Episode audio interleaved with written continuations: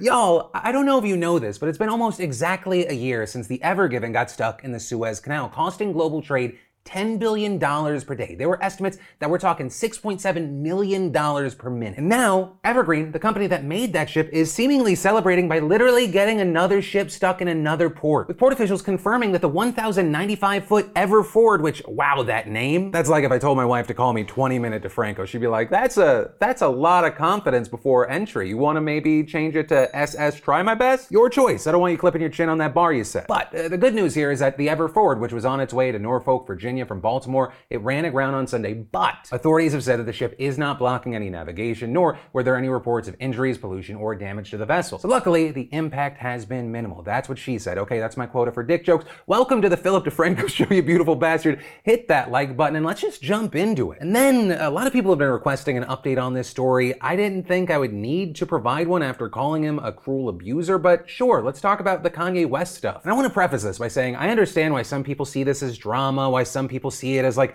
entertainment. It involves some of the biggest people in the world, but it's it's not entertainment. This is a cruel, manipulative abuser serial harassing his now ex-wife on a scale we've just never seen before. A man who has time and time again shown that he is completely happy and comfortable with weaponizing his audience against whether it be his ex-wife or anyone around her to make that situation so toxic. Why would anyone want to go near her? And I saw some people going, hey, but did you see the Pete Davidson text, right? Doesn't that change the situation now? No! Are you crazy? Right, the text messages leak. He says, yo, it's Skete. Take a second to calm down. It's 8 a.m. Kim's a great mom. You're so fucking lucky that she's your kid's mom. And adding, I've decided I'm not gonna let you treat us this way anymore and I'm done being quiet. Grow the fuck up. To which Kanye says, oh, you using profanity. Where are you right now? To which Pete Davidson says, in bed with your wife with this photo. And great, I'm just repeating, you know this already. And if not, I'm so sorry we're talking about this. But so many people were like, look at this. Pete Davidson's a scumbag. And I saw that and I was like, but is he? Like if nothing had happened before this and Kanye was like, hey, where are you at, man? And he was like, in bed with your wife, that would be insane level behavior. But then taking into the full context, where one of the most famous people on the earth has weaponized his audience against you and your girlfriend, who also happens to be this famous person's ex-wife, and he's been harassing you, and even through art, and also just regular ass words uh, saying that he was going to hurt you. This is Kanye Stans trying to make a mountain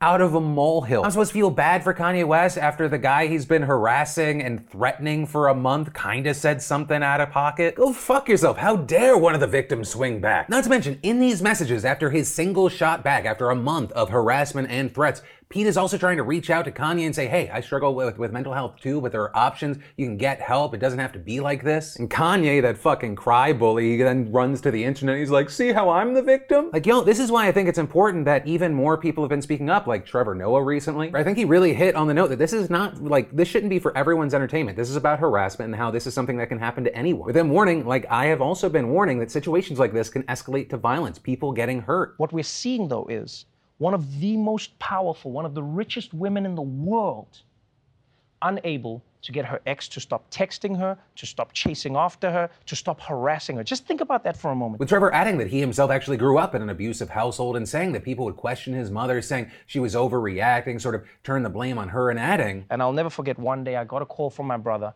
saying, Hey, mom has just been shot in the head. She's in the hospital now, she's just been shot.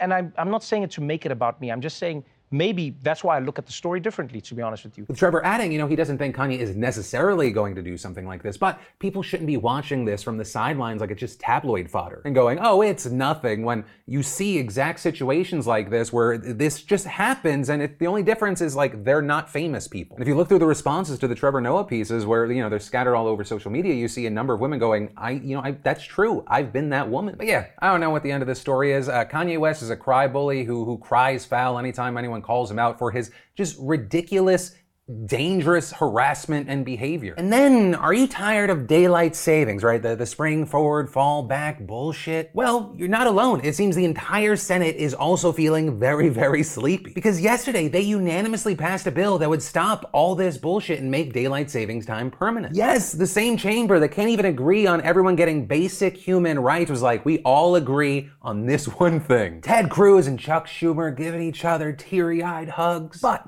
Seriously, let- let's talk about it, right? So the bill was introduced by Marco Rubio and it was dramatically named the Sunshine Protection Act, which sounds like it's part of our war on darkness and it would take effect in November of 2023 if approved by the House and signed by President Biden. And so if this is passed into law, it would apply to states that currently participate in DST, meaning the people who live in those states, which is most of them, wouldn't have to change their clocks. And that's really notable because in the last four years, 18 states have passed laws or ballot initiatives that would do just that. But the federal law must first be changed in order for those state laws to take effect. Right? And as for the reasoning behind the Senate proposal, supporters have noted that there are numerous studies that show spending more hours in daylight saving time reduce the risks of seasonal depression, heart problems, and strokes. With other research showing that the switch would also result in fewer car accidents and nighttime robberies, while also saving energy and benefit retailers by giving consumers more time to spend money. And these arguments also seem to have the backing of the public, with a November poll from The Economist slash YouGov showing that nearly two thirds of Americans want to end the twice a year clock change. But turns out this is not as simple of an issue as I thought it was. Now, on the other side of this, some do think that it is a bad idea to make daylight savings time permanent instead of standard time. With this, including sleep scientists at the American Academy of Sleep Medicine, with some experts arguing that standard time lines up more closely with the sun's progression, arguing that bright mornings help people wake up while dark nights help trigger sleep. And so they believe that this change will have a negative long term impact on public health. Others have also disputed the claim that this permanent change to DST would save energy, noting that the last time Congress made the change permanent in 1974 as a way to save fuel during an oil crisis, the Department of Transportation found that the move was actually ineffective at saving fuel. With others noting more recently, studies have been largely inconclusive about whether or not it actually saves energy, or if it does, it's pretty negligible. With some going even as far to argue this decision could increase gas usage because people will be more likely to stay out and go driving. Also, some of the other arguments against going to DST include that it would unsync clocks from Europe, which uses standard time from October to March, potentially harming trade and travel. They argue that religious rituals that are performed at sunrise would be more difficult or impossible to do before work, though, to that point, workplaces would likely have to make some kind of religious exemption under law. And then finally, uh, you have this third group of people, the Hank Greens of the world, who uh, really couldn't give less of a shit. Tweeting the size of my indifference about whether daylight savings time forever or daylight savings time never is the correct path out of changing my clocks twice a year. But for now, with all that said, we're going to have to wait to see how the House and Biden feel about this. Of course, I'd love to know your thoughts on it.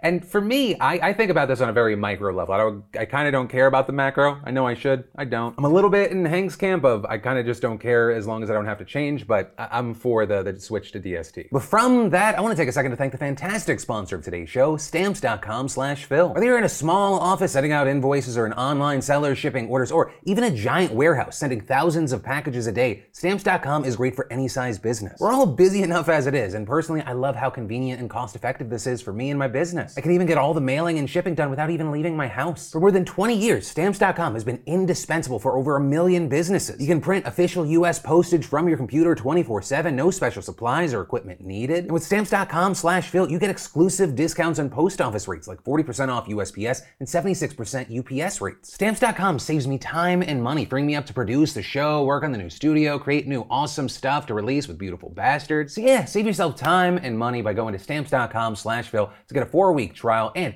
free postage, and a digital scale. There's no risk, no long-term commitments, no contracts, and never go to the post office again. That's stamps.com slash Phil. And then, in everyone's favorite kind of news, it's not, I'm saying that sarcastically, but it's gonna constantly be in the news. Let's talk about abortion. Where a lot has been happening in the United States on the state government levels, but this actually involves a corporation. Because the news just came out that Citigroup is going to start covering travel costs for employees seeking out-of-state abortion. Saying in a filing for its April 26 shareholders meeting, in response to changes in reproductive health care laws in certain states in the US, beginning in 2022, we provide travel benefits to facilitate access to adequate resources. And a person familiar with the matter telling Reuters that it will not just pay for transportation, but also lodging expenses as well. Which, one, very interested to see what the public reaction to this is, and with that, of course, I pass the question off to you. But also, two, will we see more companies follow in these footsteps? Because Citibank making this announcement, it's not coming out of nowhere. It's coming after several states moved to restrict abortion, including Texas, which banned the procedure after six weeks. And as we've talked about, that has actually not stopped abortions as much as what previously was expected because a lot of women are now traveling out of state to obtain theirs. Though, of course, that's not an option for everyone because not everyone can afford that. Right? That's why there's the argument of you can try and ban abortions, but really you're only banning abortions to people that can't afford the resources. But hey, like I said, I'd love to know your thoughts on Citigroup making this move. And then, of course, we Americans have been fighting over social policy like Texas's abortion ban or Florida's Don't Say Gay bill. But now we've got some absolutely stunning news out of Guatemala where activists just helped block what would have been one of the harshest bills on abortion,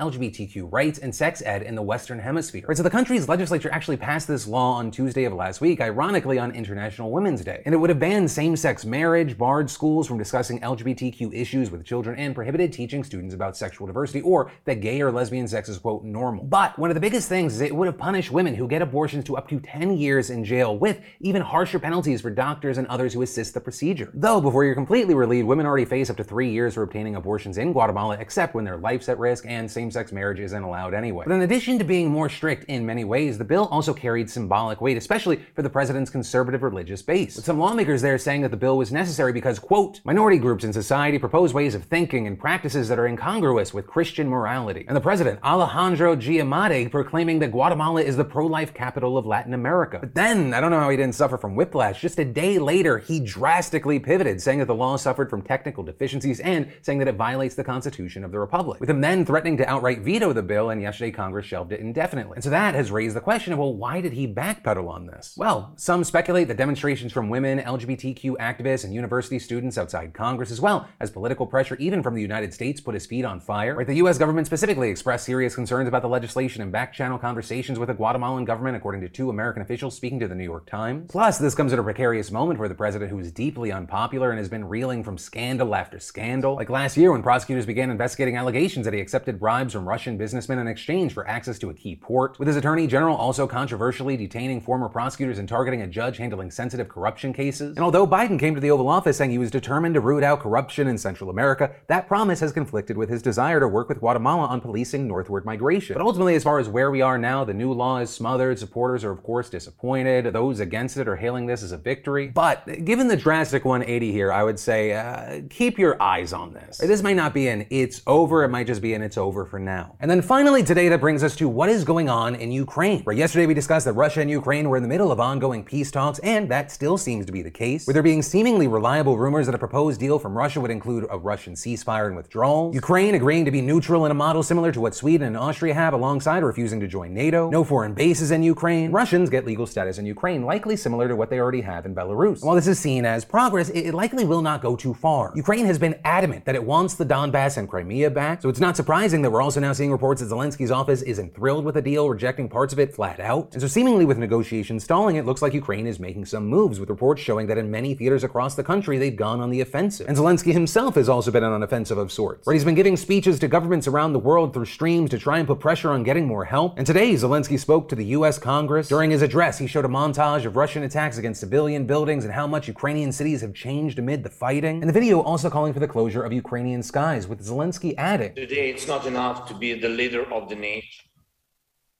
Today, it takes to be the leader of the world. Being the leader of the world means to be the leader of peace. Now, will he get a no fly zone? More than likely not. We've talked about this in the past, but a no fly zone would mean US missiles and planes shooting down Russian ones. It is a major escalation that the US does not want. However, Zelensky did give Congress an out, saying, if this is too much to ask, we offer an alternative. You know what kind of defense systems we need. And missile defense systems, especially those with more range than the already provided Stinger missiles, would be a massive deal for Ukraine because they can be used to bring down Russian cruise missiles. So to that end, the Biden administration is looking to send another billion dollars in aid to Ukraine alongside possibly sending them US made drones. And that could be a two birds, one stone kind of situation. They're not fighter jets, which Ukraine has repeatedly asked for, but they do fill a similar role in hitting ground targets. And on top of that, they'll allow Ukraine to fly more missions, right? Because there's an ongoing debate on how effective sending jet fighters to Ukraine would actually be. On one hand, more fighter planes in reserve mean they can sustain more losses and thus may be willing to fly more missions per day. But on the other hand, Ukraine's limited missions are already seen as highly effective, and even if it does add more planes, it doesn't mean they can sustain losing pilots. So it's argued that using drones gives Ukraine an ability to strike positions almost as strongly as if a jet did the attack, while also giving them a much wider pool of pilots. You don't just have to limit your training to people that have to be in the jet. And so far, Ukraine has already made great use of what drones it currently has, but a sudden influx of American made ones could be a deciding factor in a war like this. And it could also be an indicator that in modern warfare, huge tanks and expensive planes are just not cost effective when a drone can blow stuff up all the same. But ultimately, that is where that story and today's show ends. As always, thank you for watching, liking, subscribing, being a part of these daily dives into the news. My name's Philip DeFranco. You've just been filled in. I love yo faces, and I'll see you tomorrow.